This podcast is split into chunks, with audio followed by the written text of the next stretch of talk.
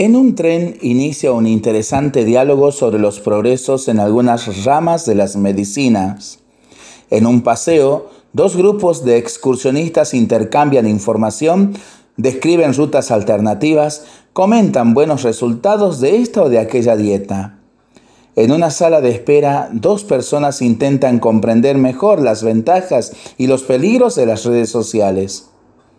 A lo largo de la vida, diversos encuentros nos permiten dar y recibir, escuchar y hablar, compartir temas de interés común o abrir horizontes o argumentos hasta ahora poco conocidos. No siempre los encuentros desembocan en un diálogo fecundo. Basta con ver cómo miles de personas en trenes y autobuses no se saludan o se limitan a pocas palabras en interacciones mínimas.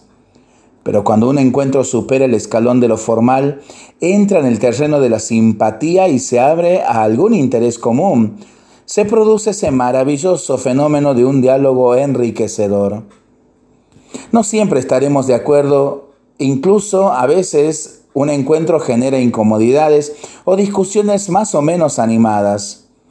Importante es tener disposiciones interiores abiertas a la escucha y disponibles a la condivisión, de forma que pronto aparezca un puente que nos permita hablar y escuchar.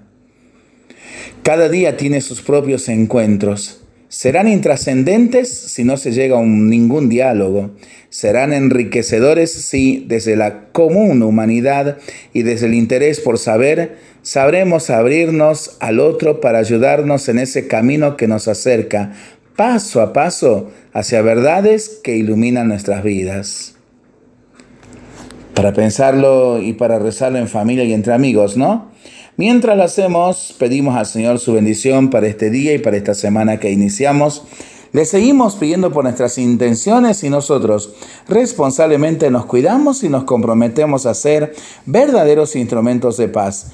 Que el Señor nos bendiga en el nombre del Padre, del Hijo y del Espíritu Santo. Amén.